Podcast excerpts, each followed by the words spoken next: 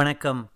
அமரர் கல்கியின் பொன்னியின் செல்வன் ஐந்தாம் பாகம் தியாகசிகரம் முப்பத்தி ஏழாம் அத்தியாயம் இரும்பு நெஞ்சு இளகியது. வாசிப்பது ஸ்ரீ. வேட்டை மண்டபத்துக்குள் வந்தியத்தேவனையும் மணிமேகலையையும் பார்த்துவிட்டு நந்தினியும் சிறிது திகைத்து போனாள். ஓஹோ, நீங்கள் எப்படி இங்கே வந்தீர்கள் என்று கேட்டாள். தேவி, தங்கள் கட்டளை என்று தங்கள் தோழி கூறியபடியால் வந்தேன். பெண் புத்தியை கேட்டிருக்கக்கூடாது என்று இங்கு வந்த பிறகு தெரிந்து கொண்டேன் என்றான் வந்தியத்தேவன். அக்கா, நான் இவருக்கு புத்தி கூறவில்லை. என்னுடன் தங்களை பார்க்க வரும்படி வேண்டிக் கொண்டேன் என்றாள் மணிமேகலை. நந்தினி தனக்கு முதலில் உண்டான திகைப்பை சமாளித்து கொண்டு புன்னகை புரிந்தாள். என் அருமை தோழி, பெண்களாகிய நாம் புருஷர்களை வேண்டிக் கொண்டால் அது புத்தி கூறுவது போலத்தான் என்றாள். புத்தி கூறுவது போல மட்டுமா? கட்டளையிடுவது போல என்று சொல்லுங்கள் தேவி.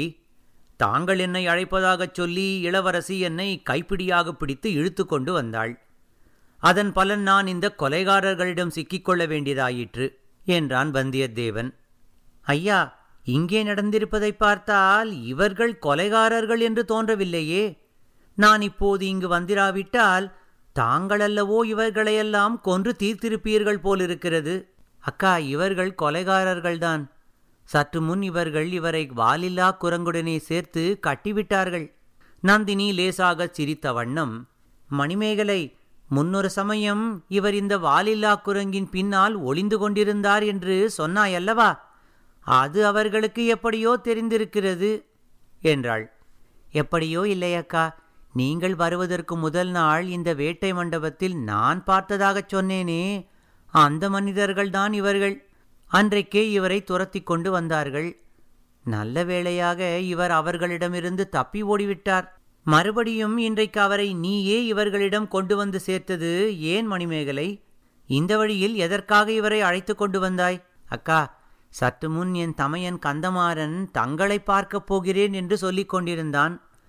அவன் கண்ணில் பட வேண்டாம் என்பதற்காக இந்த வழியில் அழைத்து வந்தேன். அதுவே நல்லதாய் போயிற்று. இல்லாவிட்டால் இந்த கொலைகாரர்கள்... தங்காய், இவர்கள் கொலைகாரர்கள் அல்ல. இவர்கள் இவரை கொல்லவும் வரவில்லை. இரண்டு மூன்று தடவை இவர் இவர்களிடம் தனியாக அகப்பட்டு கொண்டிருக்கிறார். ஆனாலும் உயிரோடு விட்டிருக்கிறார்கள். இதன் உண்மையை நீ இவரை கேட்டே தெரிந்து கொள்ளலாம். அப்படியானால் இவர்கள் யார் அக்கா? சற்று முன்னால் இவர்கள் கூறியதுதான் உண்மையா? இவர்கள் தங்களுக்கு தெரிந்தவர்களா? தங்களை அழைத்து கொண்டு போவதற்காக வந்தவர்களா என்று மணிமேகலை வியப்புடன் கேட்டாள். ஆம் தோழி, என்னை காப்பாற்றி அழைத்து போக வந்தவர்கள். எல்லாம் விவரமாகச் சொல்கிறேன். நீங்கள் இருவரும் என்னுடன் அடுத்த அறைக்கு வாருங்கள். இவர்கள் இங்கேயே இருக்கட்டும் என்றாள் நந்தினி. பிறகு ரவிதாசனை பார்த்து, மந்திரவாதி, இந்த இருவரில் ஒருவருக்கு நீங்கள் ஏதேனும் தீங்கு செய்தால் அதை எனக்கு செய்த தீங்காகவே கருதுவேன். இவர்களை நீங்கள் இனி எந்த நிலைமையில் எங்கு சந்திக்க நேர்ந்தாலும் மிக்க மரியாதையாக நடத்த வேண்டும் என்றாள். ரவிதாசன், தேவி, மன்னிக்க வேண்டும். இந்த வாலிபனுக்கு நம்முடைய சங்கீத குரல் தெரிந்திருக்கிறது. சற்று முன் ஆந்தை குரல் கொடுத்தது இவனேதான் என்றான். அதிலிருந்தே இந்த வீரன் நம்மைச் சேர்ந்தவன் என்று தெரியவில்லையா? மந்திரவாதி, உன்னுடைய புத்தி கூர்மை எங்கே போயிற்று? போனது போகட்டும். இனி நான் மறுபடியும் தெரியப்படுத்தும் வரையில் இங்கே சத்தம் எதுவும் கேட்கக்கூடாது. ஜாக்கிரதை என்றாள் நந்தினி. பிறகு நந்தினியும் மணிமேகலையும் வந்தியத்தேவனும் யானை முக வாசல் வழியாக நந்தினியின் அறைக்குள்ளே பிரவேசித்தார்கள். கதவும் உடனே அடைத்து கொண்டது.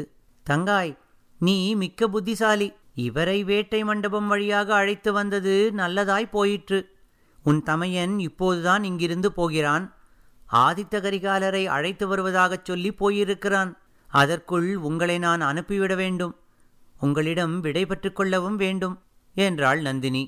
அக்கா, இது என்ன? தங்கள் கணவரை பற்றிய உண்மையை அறிந்து வர இவரை அனுப்பப் போவதாக வல்லவோ சொன்னீர்கள். தாங்கள் விடை பெற்றுக் கொள்வதாகச் சொல்கிறீர்களே என்றாள் மணிமேகலை. உன் தமையனிடம் பேசிய பிறகு அந்த எண்ணத்தை மாற்றிக்கொண்டு விட்டேன். தங்காய், பழுவேட்டரையர் உயிரோடு இருந்தாலும் இல்லாவிட்டாலும் நான் இனி இங்கே தங்க முடியாது. இந்த வீரரும் இனி இங்கே இருப்பது அபாயம்தான். ஐயா, தாங்கள் உடனே இங்கிருந்து கிளம்பிச் செல்லுங்கள். தங்கள் உயிரின் மேல் தங்களுக்கு ஆசை இல்லாவிட்டாலும் இந்த பெண்ணை உத்தேசித்தாவது உடனே போய்விடுங்கள் என்றாள் நந்தினி. அக்கா, இவர் போகிறதாயிருந்தால் என்னையும் கூட அழைத்து போகச் சொல்லுங்கள். நீங்களும் இவரும் போன பிறகு இந்த அரண்மனை சிறையில் அடைந்து கிடக்க என்னால் முடியாது என்றாள் மணிமேகலை. இளவரசி, பழுவூராணியின் கருத்தை தாங்கள் அறிந்து கொள்ளவில்லை. நான் இங்கிருந்து போய்விட்டால் தாங்கள் ஆதித்த கரிகாலரை மணந்து சாம்ராஜ்யத்தின் பட்டமகிழ்ச்சியாக விளங்கலாம் என்று சொல்கிறார்கள் என்றான் வல்லவரையன். இல்லை, நான் அபிதம் சொல்லவில்லை. ஆதித்த கரிகாலரை மணக்கும் துர்பாக்கியம் எந்த பெண்ணுக்கும் ஏற்படுவதை நான் விரும்ப மாட்டேன். அதிலும் என் உயிருக்குயிராகிவிட்ட மணிமேகலைக்கு அந்த கதி நேர வேண்டுமா? ஐயா, தாங்கள் வேண்டுமென்று என் கருத்தை திரித்து கூறுகிறீர்கள். தாங்கள் இப்போது தப்பித்துச் சென்றால் பிரிதொரு காலத்தில் இந்த பெண்ணை கைப்பிடித்து மணந்து கொள்ளும் பாக்கியதை பெறக்கூடும். மணிமேகலை, உனக்கு இவர் மீதுள்ள அன்பு உண்மையான அன்பு என்றால் உடனே இவரை இங்கிருந்து போகச் சொல்லு என்றாள் நந்தினி. ராணி, நான் போகச் சித்தமாயிருக்கிறேன். தங்களிடம் உள்ள ஒரு பொருளை யாசிக்கிறேன். அதை கொடுத்தால் உடனே போய்விடுகிறேன் என்றான் வந்தியத்தேவன். ஐயா, என்னிடம் தாங்கள் கோரி பெறக்கூடிய அத்தகைய பொருள் என்ன இருக்கிறது? சொல்லுங்கள். மீன் அடையாளம் பொறித்த வாள் ஒன்று தங்களிடம் இருக்கிறது. அதை கொடுத்தால் போய்விடுகிறேன். என்னுடைய வாளை கொள்ளிடத்து வெள்ளத்தில் விட்டுவிட்டேன் என்பதுதான் தங்களுக்கு தெரியுமே என்றான் வந்தியத்தேவன். ஐயா, வேட்டை மண்டபத்தில் எத்தனையோ வாள்களும் வேல்களும் இருக்கின்றன. வேண்டியவற்றை எடுத்துக்கொண்டு தாங்கள் இந்த கணமே புறப்படலாமே. பெண்பாலாகிய நான் என் உயிரை காப்பாற்றிக் கொள்ள வைத்திருக்கும் அந்த ஒரே ஆயுதத்தை ஏன் கேட்க வேண்டும்? தேவி, தங்களுடைய உயிரை காப்பாற்றிக் கொள்ள மட்டும்தானா அந்த வாளை வைத்து பூஜை செய்து வருகிறீர்கள்? உண்மையை சொல்லுங்கள். என் உயிருக்கும் மேலான கற்பை காப்பாற்றிக் கொள்ளவும் தான் அந்த கத்தியை வைத்திருக்கிறேன். தேவி, வேறு நோக்கம் ஒன்றும் இல்லையா? வேறு நோக்கம் எனக்கு என்ன இருக்கக்கூடும்? வீரபாண்டியருடைய மரணத்துக்கு பழிக்கு பழி வாங்குவதற்காகவும் இருக்கலாம் அல்லவா? மணிமேகலை இருக்கும்போது நீர் அந்த பேச்சை எடுக்க மாட்டீர் என்று நினைத்தேன். நானும் இனி மறைக்க வேண்டிய அவசியமில்லை. தங்காய், நீயும் தெரிந்து கொள். நான் இந்த கடம்பூர் அரண்மனைக்கு வந்ததன் நோக்கம் என்னவென்று தெரிந்து கொள். இவ்வாறு சொல்லிய வண்ணம் நந்தினி தேவி பக்கத்தில் கட்டிலின் மீது வைத்திருந்த மீன் அடையாளமிட்ட வாளை கையில் எடுத்து கொண்டாள். சோழ சாம்ராஜ்யத்தின் உட்கலகத்தை தீர்த்து வைப்பதற்காக நான் இங்கு வரவில்லை. மதுராந்தகத்தேவருக்கும் ஆதித்த கரிகாலருக்கும் ராஜ்ய பிரிவினை செய்து வைப்பதற்காகவும் நான் இங்கே வரவில்லை. கடம்பூர் அரண்மனையில் விருந்துண்டு கழிப்பதற்காகவும் வரவில்லை. தங்காய், உனக்கு திருமணம் முடித்து வைப்பதற்காகவும் வரவில்லை. வீரபாண்டியரின் தலையை கொய்த பாதகனை பழிக்கு பழி வாங்கவே வந்தேன். இது பாண்டிய குலத்து வாழ். இதன் மேல் ஆணையிட்டு நான் சபதம் செய்திருக்கிறேன். அந்த சபதத்தை முடிக்கவே வந்தேன். இன்றிரவு ஒன்று என் சபதத்தை முடிப்பேன், அல்லது என் உயிரை முடிப்பேன் என்று நந்தினி ஆவேசம் வந்தவள் போல் பேசி நிறுத்தினாள். அதற்கு நான் தடையாக இருப்பேன் என்றுதானே என்னை போகச் சொல்லுகிறீர்கள்? என் உயிருக்கு ஆபத்து வரும் என்று பயமுறுத்தி பார்க்கிறீர்கள் என்றான் வந்தியத்தேவன். ஆஹா, என் பழியை முடிப்பதற்கு நீர் தடை செய்ய போகிறீரா? நல்ல காரியம். யார் வேண்டாம் என்றார்கள்? உம்முடைய நண்பரிடம் சென்று இதையெல்லாம் சொல்லி இங்கே அவரை வராமல் தடுத்து விடுவதுதானே? தேவி, அவரிடம் சொல்லி தடை செய்ய முடியாது என்றுதான் தங்களிடம் வந்தேன். தங்களுடைய காலில் விழுந்து கெஞ்சி கேட்டுக்கொண்டாவது தங்களை இந்த பாவகாரியம் செய்யாமல் தடுப்பதற்கு வந்தேன். ஆஹா, பாவகாரியமா? எது பாவகாரியம்? என் தோழியிடம் கேட்டும் பார்க்கலாம். மணிமேகலை, நீ சொல். நீ உன் நெஞ்சை ஒருவருக்கு அர்ப்பணம் செய்திருக்கிறாய். அவர் காயப்பட்டு நிராதரவாயிருக்கும்போது அவருடைய பகைவன் அவரை கொல்ல வருகிறான். நீ அப்பகைவன் காலில் விழுந்து உன் காதலரை கொல்ல வேண்டாம் என்று வேண்டிக் கொள்ளுகிறாய். அவன் அப்படியும் கேட்காமல் கொன்றுவிட்டு போகிறான். அப்படிப்பட்ட கிராதகனை பழிவாங்குவது பாவம் என்று நீ சொல்லுவாயா? என் கண்ணே, ஒரு நாளும் சொல்ல மாட்டேனக்கா. ஆனால் உங்களைப் போல் நான் அவன் காலில் விழுந்து கெஞ்சியிருக்கவும் மாட்டேன். நானே கத்தி எடுத்து அவனை முன்னாலேயே கொன்றிருப்பேன் என்று சொன்னாள் மணிமேகலை. வந்தியத்தேவன் மணிமேகலையை நோக்கி, இளவரசி, அந்த பகைவன் ஒருவேளை தங்களுடைய சொந்த சகோதரன் என்று ஏற்பட்டுவிட்டால் என்று கேட்டான். சகோதரனாயிருந்தாலும் யாராயிருந்தாலும் எனக்கு ஒன்றுதான் என்றாள் மணிமேகலை. அப்படி சொல்லடி என் கண்ணே என்றாள் நந்தினி. இளவரசி தாம் சொல்லுவது இன்னதென்று யோசியாமல் சொல்லுகிறார். இவருடைய தமையன் கந்தமாறன் என்னதான் இவருக்கு விரோதமாக காரியம் செய்தாலும் அவனை கொல்ல இவருக்கு மனம் வருமா என்று வல்லவரையன் கேட்டான். நந்தினியும் மணிமேகலையும் ஒருவரையொருவர் பார்த்து கொண்டார்கள். பின்னர் நந்தினி வந்தியத்தேவனை பார்த்து, இது என்ன வீண் கேள்வி? நான் என் கூட பிறந்த சகோதரனை கொல்லப்போவதில்லை. முதன் முதலில் நீர் என்னை சந்தித்த போது என் தமையன் திருமலையின் பெயரை சொன்னீர். அதனாலேதான் உம்மிடம் எனக்கு அபிமானம் உண்டாயிற்று. ஆழ்வார்க்கடியானுடைய நண்பர் என்பதற்காகவே நீர் பலமுறை அபாயத்திலிருந்து தப்பிச் செல்வதற்கு உதவி செய்தேன். ஐயா, இன்று நான் என் சபதத்தை முடிக்காமல் என் உயிரை விடும்படி நேர்ந்தால் திருமலையிடம் என்னை மன்னிக்கும்படி கேட்டுக்கொண்டதாக தெரிவிக்க வேண்டும். அவனுடைய சொற்படி நான் நடக்காவிட்டாலும் அவனை அடியோடு மறந்துவிடவில்லை என்பதாகச் சொல்ல வேண்டும் என்றாள். அம்மணி, இந்த கபட நாடகம் இன்னும் ஏன்? ஆழ்வார்க்கடியான் தங்கள் தமையன் அல்ல, தாங்கள் அந்த வீர வைஷ்ணவனுடைய சகோதரியும் அல்ல. பின் யார் என் தமையன்? யாருடைய சகோதரி நான்? தங்கள் தமையனார் ஆதித்த கரிகாலர்தான். ஆகையினாலேயே தாங்கள் சகோதரஹத்தி தோஷத்துக்கு ஆளாக வேண்டாம் என்று வேண்டிக் கொள்கிறேன். வீரபாண்டிய குலத்து கொலைவாளை தயவு கூர்ந்து என்னிடம் கொடுத்து விடும்படி மன்றாடுகிறேன். கரிகாலரும் நானும் உடன் பிறந்தவர்கள் என்ற அபூர்வ கற்பனையை தாங்கள் இளவரசரிடம் சொல்லியிருக்கிறீர்கள் அல்லவா?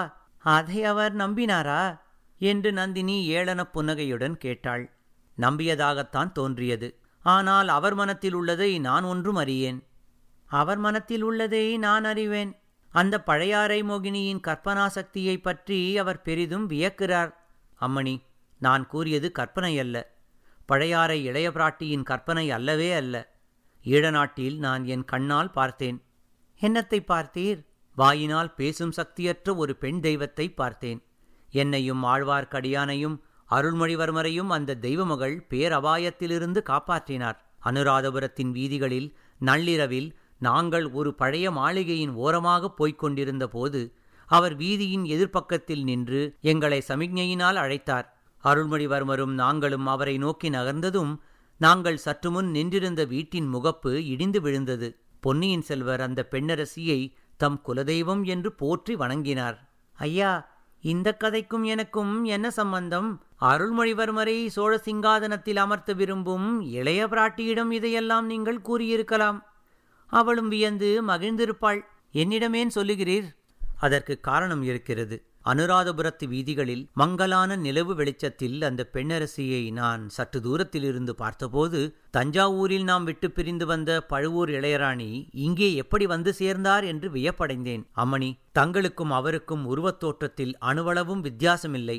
தங்கள் ஆபரண அலங்காரங்களை நீக்கிவிட்டு கூந்தலை பிரித்து போட்டுக்கொண்டால் தத்ரூபமாக அவரைப் போலவே இருப்பீர்கள்.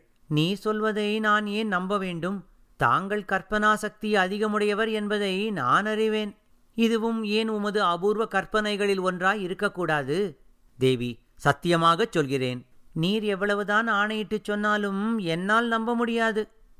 ராணி, நம்ப முடியாது என்று தாங்கள் சொல்வது பொய். நான் சொல்வது உண்மை என்பது தங்களுக்கே தெரியும். நாங்கள் தெரிந்து கொள்வதற்கு முன்பே தங்களுக்கு தெரியும். அந்த உண்மையை தங்கள் காரியத்துக்கு உபயோகப்படுத்தி கொண்டும் இருக்கிறீர்கள். முதன் முதலில் தங்களை தஞ்சை அரண்மனையில் நான் சந்தித்து பேசிக் கொண்டிருந்த போது இந்த மந்திரவாதி ஆந்தையைப் போல் கத்திக் கொண்டு வந்தான்.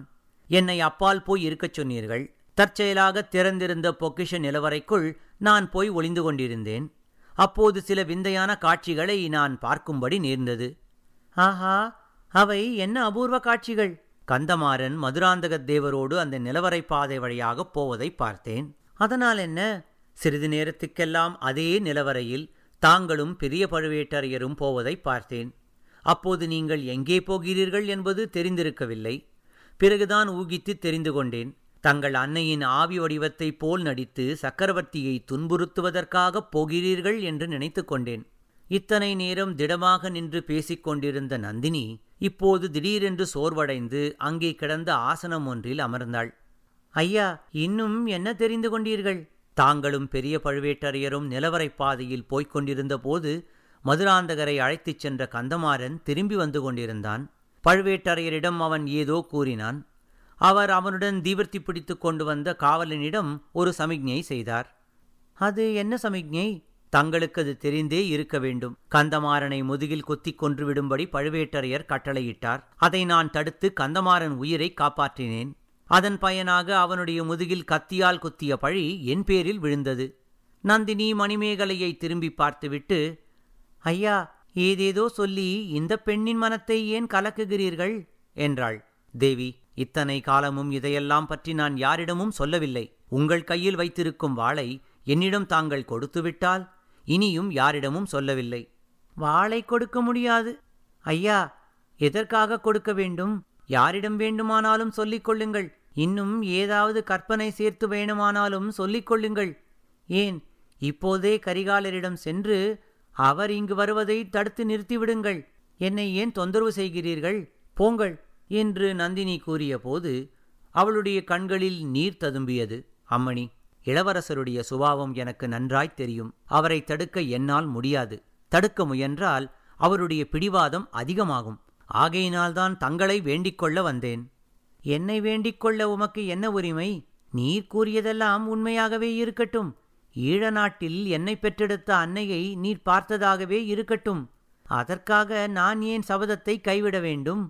என் அன்னைக்கு சக்கரவர்த்தி பெரிய துரோகம் செய்திருக்கிறார். அவர் மேலும் அவருடைய மக்கள் மேலும் நான் ஏன் இரக்கம் காட்ட வேண்டும்? பழிவாங்குவதற்கு வேண்டிய காரணம் பழிவாங்குவதற்கு வேண்டிய காரணம் இன்னும் அதிகமாகவல்லவோ இருக்கிறது. இல்லை அரசி, இல்லை. தங்களுடைய பழிவாங்கும் எண்ணத்தை தங்கள் அன்னை சரியென்று ஒப்புக்கொள்வாரா என்று யோசித்து பாருங்கள். சக்கரவர்த்தியின் மக்களை அந்த மூதாட்டி தம் உயிருக்கு உயிராக கருதியிருக்கிறார். அவர்களில் ஒருவரை தாங்கள் தங்கள் கையினால் கொல்லுவதை அவர் விரும்புவாரா என்று யோசித்து பாருங்கள். ஒரு நாளும் விரும்ப மாட்டார். தங்களுடைய செயலை அறிந்தால் அவர் தங்களை வெறுப்பார். அவர் உயிரோடு இருக்கும் வரையில் தங்களை சபித்து கொண்டிருப்பார். இறந்த பிறகு கூட ஆவி வடிவத்திலே வந்து தங்களை சுற்றி வருத்தி கொண்டிருப்பார். வாயினால் அவர் பேச முடியாது. ஆனால் அவருடைய கண் பார்வையே தங்களை என்றென்றைக்கும் நரகத்திலும் கொடிய வேதனையில் ஆழ்த்திக் கொண்டிருக்கும். நந்தினியின் கண்களில் இப்போது கண்ணீர் பெருகிக் கொண்டிருந்தது. கண்ணீரை துடைத்து கொண்டு மேல் நோக்காக பார்த்தாள். அங்கு ஏதோ துயரமயமான காட்சியை பார்த்தவள் போல் அவள் முகம் வேதனை அடைந்து காட்டியது. அம்மா, அம்மா, வீரபாண்டியருடைய தலையும் உடலும் தனித்தனியே வந்து என் பிராணனை வதைத்து எடுப்பது போதாதா? நீ வேறே வந்து என்னை சுற்ற வேண்டுமா என்று சொல்லிக்கொண்டே அந்த காட்சியை பார்க்க சகிக்காதவள் போல் கண்களை கையினால் மூடிக்கொண்டாள். சிறிது நேரம் அந்த அறையில் நந்தினியின் விம்மல் சத்தம் மட்டுமே கேட்டது. மணிமேகலை வந்தியத்தேவனை பார்த்து, ஐயா, தாங்கள் இவ்வளவு குரூரமானவர் என்று எனக்கு தெரியாமல் போயிற்று என்றாள். இதை கேட்ட நந்தினி உடனே தன் கண்களை பொத்தியிருந்த கரங்களை எடுத்துவிட்டு, அவர் பேரில் குற்றம் ஒன்றுமில்லை தங்காய். என்னுடைய நன்மைக்காகத்தான் சொல்கிறார். என்னை பெரும் பாதகத்திலிருந்து காப்பாற்றுவதற்காகத்தான் சொல்கிறார். ஆனாலும் அது என்னை இப்படி துன்புறுத்துகிறது என்றாள். பின்னர் கண்ணீர் ததும்பிய கண்களினால் வந்தியத்தேவனை நோக்கி, ஐயா, இதுவரையில் யாரும் சாதிக்க முடியாத காரியத்தை நீர் சாதித்து விட்டீர். என்னுடைய இரும்பு நெஞ்சையும் இழகச் செய்து விட்டீர். இதோ உமது விருப்பத்தின்படி இந்த வாளை உம்மிடமே கொடுத்து விடுகிறேன். பெற்றுக்கொள்ளும் என்று வாளை நீட்டினாள். வந்தியத்தேவன் அதை பெற்றுக்கொள்ள கையை நீட்டிய போது நந்தினி மறுபடியும் பின்வாங்கினாள். கொஞ்சம் பொறுங்கள். வாளை எடுத்துக்கொள்வதற்கு முன் எனக்கு ஓர் உதவி செய்ய முடியுமா என்று சொல்லுங்கள். என் சபதத்தை நிறைவேற்றாமல் நான் இங்கிருந்து கிளம்பினால் வேட்டை மண்டபத்தில் உள்ளவர்கள் என்னை சும்மாவிட மாட்டார்கள். உயிரோடு சிதையில் வைத்து நெருப்பு மூட்டி கொளுத்தி விடுவார்கள். அதற்கு கூட நான் அஞ்சவில்லை. ஆனால் நான் சாவதற்கு முன்னால் என் தாயை ஒருமுறை சந்திக்க விரும்புகிறேன். வானர்குல வீரரே, நீர் கூறியதையெல்லாம் நான் நம்பவில்லை என்று சொன்னேன். அது தவறு. ஈழ நாட்டு காடுகளில் தலைவிரி கோலமாக திரிந்து கொண்டிருக்கும் என் அன்னையை பற்றி நீர் சொல்லியதையெல்லாம் நான் நம்புகிறேன். ஒவ்வொரு வார்த்தையையும் நம்புகிறேன். நானே அவரை பார்த்ததும் உண்டு. எப்போது, எப்படி என்று கேட்டான் வந்தியத்தேவன். குழந்தை பிராயத்தில் நான் படுத்து தூங்கும்போது சில சமயம் திடுக்கிட்டு கண் விழித்துக் கொள்வேன். அப்போது ஒரு பெண்ணுருவம் என் முகத்தின் அருகில் குனிந்து என்னை கண் கொட்டாமல் பார்த்து கொண்டிருக்க காண்பேன். நான் கண் விழித்ததும் அந்த உருவம் மறைந்துவிடும். எனக்கு அது அதிசயத்தையும் அச்சத்தையும் அளித்து வந்தது. கண்ணாடியில் என் முகத்தை பார்த்து கொள்வதில் எனக்கு அப்போதிருந்து ஆசை நிரம்ப உண்டு. ஆகையால் என் முகத்தோற்றம் என் மனத்தில் நன்றாக பதிந்திருந்தது. நான் தூங்கும்போது என்னை குனிந்து உற்று பார்த்த உருவம் என்னைப் போலவே இருப்பது பற்றி வியந்திருக்கிறேன். என் முகமும் என்னை உற்று பார்த்து கொண்டிருந்த உருவத்தின் முகமும் ஒரே மாதிரி இருக்கும். கூடுவிட்டு கூடு பாய்வது பற்றிய கதைகளை நான் கேட்டிருந்தேன். என் உயிரே என் உடம்பை விட்டு பிரிந்து தனியாக மேலே நின்று என் முகத்தை உற்று பார்த்து கொண்டிருக்கிறதோ என்று சந்தேகப்படுவேன். சில சமயம் நான் இறந்து போய்விட்டேனோ, படுத்திருப்பது என் உயிரற்ற உடம்போ என்று எண்ணி திடுக்குறுவேன். இதெல்லாம் உண்மையாக நடப்பதா, கனவில் நடப்பதா, அல்லது மனப்பிரமையா எனக்கு சித்தக்கோளாறு ஏற்பட்டுவிட்டதா என்றெல்லாம் எண்ணி வேதனைப்படுவேன். எனக்கு பிராயம் வந்த பிறகு அப்படி நான் கண்டதெல்லாம் உண்மையான தோற்றமேதான் என்று பல காரணங்களினால் எனக்கு நிச்சயமாயிற்று. முக்கியமாக சுந்தர சோழர் என்னை பார்த்து அடைந்த குழப்பத்தை கவனித்து அந்த நிச்சயம் அடைந்தேன். வேறு பல அறிகுறிகளினாலும் ஆழ்வார்க்கடியான் சில சமயம் தவறி கூறிய வார்த்தைகளினாலும் என்னை போன்ற உருவம் படைத்த என் அன்னை ஒருத்தி இருக்க வேண்டும் என்று நிச்சயமடைந்தேன். அவரை ஒரு தடவை பார்க்க வேண்டும், அவருடைய மடியிலே படுத்து விம்மி அழ வேண்டும் என்று என் உள்ளத்தில் தாபம் குடிகொண்டது. ஐயா, இன்று தாங்கள் கூறிய வார்த்தைகளினால் அந்த தாபம் பன்மடங்கு அதிகமாகிவிட்டது. என்னை என் தாயாரிடம் நீர் அழைத்துப் போவதாயிருந்தால் என் பழிவாங்கும் நோக்கத்தை விட்டுவிடுகிறேன். இந்த பாண்டியகுலத்து வாளை உம்மிடம் இப்போதே கொடுத்து விடுகிறேன் என்று விம்மிக்கொண்டே கூறினாள் நந்தினி. வந்தியத்தேவன் சிந்தனையில் ஆழ்ந்தான். இது என்ன வம்பு, கிணறு வெட்ட பூதம் புறப்பட்டு விட்டதே என்று எண்ணினான். மணிமேகலை, ஐயா, நானும் தங்களை வேண்டிக் கொள்கிறேன். அக்காவின் விருப்பத்தை நிறைவேற்றி வைப்பதாக வாக்கு கொடுங்கள் என்றாள்.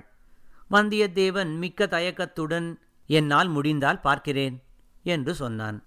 அப்படியானால் உடனே நாம் கிளம்ப வேண்டும். ஆதித்த கரிகாலர் இங்கு வருவதற்குள் கிளம்பிவிட வேண்டும். இங்கிருந்து எப்படி புறப்பட்டுச் செல்வது? வாசல் வழி அபாயகரமானது. எதிரே கந்தமாறனும் கரிகாலனும் வந்தாலும் வருவார்கள் என்றாள் நந்தினி. வேட்டை மண்டபத்துக்குள் இருக்கும் சுரங்கப்பாதை வழியாக அழைத்துப் போகிறேன், வாருங்கள் என்றான் வந்தியத்தேவன். அக்கா, நானும் வந்துவிடுகிறேன், என்னையும் அழைத்துப் போங்கள் என்றாள் மணிமேகலை.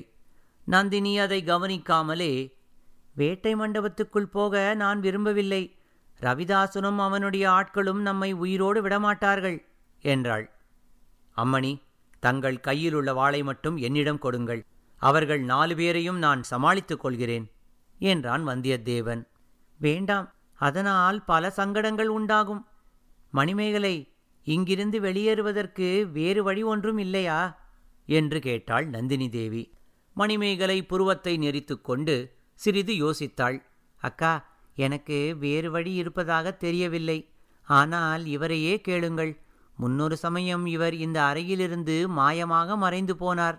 எப்படி போனார் என்று கேளுங்கள் என்றாள். நந்தினி வந்தியத்தேவன் முகத்தை பார்த்தாள். வந்தியத்தேவன், ஆமமணி, வேறு ஒரு வழி இருக்கிறது. தற்செயலாக அதை நான் கண்டுபிடித்தேன். ஆனால் அதன் வழியாக போவது எளிதன்று. மச்சுக்கு மச்சு, மாடத்துக்கு மாடம் தாவி குதிக்க வேண்டும். அப்புறம் மதில் ஏறியும் குதிக்க வேண்டும். தங்களால் முடியுமா என்று சந்தேகிக்கிறேன். அதை காட்டிலும் மந்திரவாதியையும் அவனுடைய ஆட்களையும் ஒரு கை பார்த்துவிட்டு சுரங்க வழி போவது எளிது என்று சொன்னான் வந்தியத்தேவன். அப்போது மணிமேகலை, ஐயோ, அவர்கள் வருகிறார்கள் போலிருக்கிறதே என்று திடுக்கிட்டு கூறினாள். இருவரும் உற்று கேட்டார்கள். ஆம், அப்போது அரண்மனை முன்கட்டிலிருந்து அந்த அறைக்குள் யாரோ வரும் காலடி சத்தம் கேட்டது. ஐயா, சீக்கிரம் வேட்டை மண்டபத்துக்குள் போய்விடுங்கள் என்றாள் நந்தினி தேவி. மறைந்து கொள்ள எனக்கு வேறு ஒரு நல்ல இடம் இருக்கிறது தேவி. அந்த வாளை இப்படி கொடுங்கள் என்றான் வந்தியத்தேவன். நந்தினி அவனிடம் வாளை கொடுப்பதற்காக அதை முன்னால் நீட்டினாள். அப்போது அவளுடைய கை தவறி வாள் தரையில் விழுந்து ஜனஜன கணகணவென்னும் ஒலியை எழுப்பியது. இத்துடன் முப்பத்தி ஏழாம் அத்தியாயம் இரும்பு நெஞ்சு இழகியது நிறைவடைந்தது. நன்றி, வணக்கம்.